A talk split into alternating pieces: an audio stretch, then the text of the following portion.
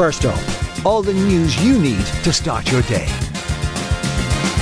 Good morning. You're listening to Newstalk with me, Shane Beatty. It's Wednesday, the 15th of November. I hope you're well. Coming up.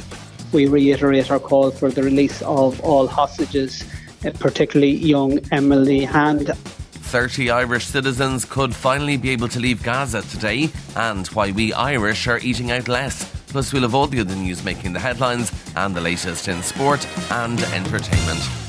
But first up this morning, it's understood up to 30 Irish citizens are on a list of people who will leave Gaza today through the Rafah crossing into Egypt. A number of the 40 Irish people known to be there were notified last night they could be on the list and were advised to make their way towards the Rafah gate. Taoiseach Micheál Martin has arrived in Egypt overnight. He told reporters he was hopeful. Sinn Féin Foreign Affairs spokesperson Matt Carthy says he hopes today will bring positive news. We welcome any developments in respect of Irish citizens or their families in Gaza and hope that all citizens of Gaza who um, wish to leave are in a position to do so. And of course, we reiterate our call for the release of all hostages, uh, particularly young Emily Hand Meanwhile, Israeli forces are carrying out what they've called a targeted operation against Hamas militants at the Al Shifa hospital in Gaza. Yesterday, the White House claimed it has intelligence which proves Hamas has been using hospitals for military purposes. Hamas says they hold US President Joe Biden fully responsible for what they've described as the storming of the medical complex. John Kirby is spokesperson for the US National Security Council. Hamas and the Palestinian Islamic Jihad, PIJ, Members operate a command and control node from Al Shifa in Gaza City. They have stored weapons there, and they're prepared to respond to an Israeli military operation against that facility. To other news, and schools are starting to drop subjects and limit enrolments because they don't have enough teachers. A survey from the Teachers Union of Ireland carried out in September and October found 64% of schools have teacher vacancies. 77% have not had a single application for roles that they've advertised in the last six months. General Secretary of the TUI, Michael Gillespie, says students are now beginning to feel the impact of the recruitment crisis. Almost one in five schools have dropped subjects. We see that uh, nearly 50% have also put limits on the number of students going in, and that's reflected of what we see in the subjects that they're struggling to get teachers for, that they're not filling vacancies for. So therefore, the students' choice and availability of subjects is suffering.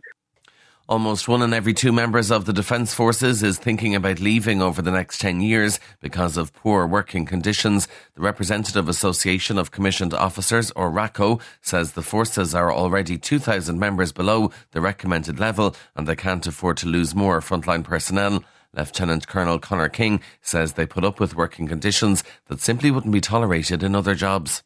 The failure to implement the Working Time Directive means that the Defence Forces is the only entity in the state that uh, doesn't record the working time of its members, and it means that they don't really get a fair day's uh, pay for a fair day's work because they don't have access to overtime for the, the multitude of hours that they work outside of normal working hours, unlike the rest of the public sector. The HSE is warning people to be on the lookout for symptoms of RSV in young children. There's been an increase in the numbers infected with the respiratory virus, which can cause pneumonia in very young children. Clinical lead for the HSE's public health programme, Dr. Abigail Collins, says initially the symptoms are similar to a cold. So, in terms of the symptoms, they start out over the first few days, like many other kind of um, respiratory viruses, with um, a cough, cold, runny nose, maybe low grade fever. Um, but over the first four, five, six days, it gets progressively worse, and parents um, often see that uh, babies and young children are struggling a bit more with their breathing. We're eating out less, most likely because of the cost of living crisis. However, a report from Bord Bia shows the value of the Irish restaurant and cafe sector actually rose 13% on last year, pulling in 9.3 billion euro. That's thought to be because of inflation and higher food costs being passed on to the customer. Food service specialist at Bord Bia, Maureen Gann, says restaurants need to be aware that people are tightening their belts. Now, we are including a note of caution. Um, in, in, addition to the industry survey, we went out and spoke to 1,000 Irish consumers in October of this year. Consumers are starting to slow down in the frequency of eating out. They're starting to spend less when they do go out eating out, and it's becoming less of a spontaneous and more of a pre planned activity. In entertainment news, Courteney Cox has become the latest Friends star to pay tribute to Matthew Perry, saying he was funny and he was kind. The actress who played Monica on the show shared a video of one of their famous scenes together and says she misses him every day. Earlier, Matt LeBlanc said it was an honour to work with Matthew Perry, who died last month. And in sport, in soccer, Stephen Kenny will be hoping for good news on the injury front today. The Republic of Ireland squad are preparing for Saturday's Euro qualifier away to the Netherlands, but concerns remain over several frontline players.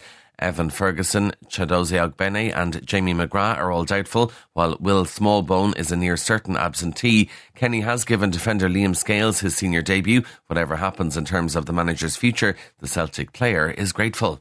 I've loved working with Stephen. Like he's he sort of brought me into the 21 under 21s when he was manager there, and I was at UCD, and maybe there was players playing at higher level or playing in academies at Premier League clubs, and I was picked ahead of them because I was playing men's football, and he knew the importance of that, and he's always backed me, I suppose, um, and I've enjoyed working with him, and that's all I can say about him. You know, he, I think he's he's good at what he does, and and he's he's showed a lot of faith in me, and I really appreciate that. And that is first up for this morning. Please start your day with us again here tomorrow. In the meantime, you can check out all the news you need on newstalk.com.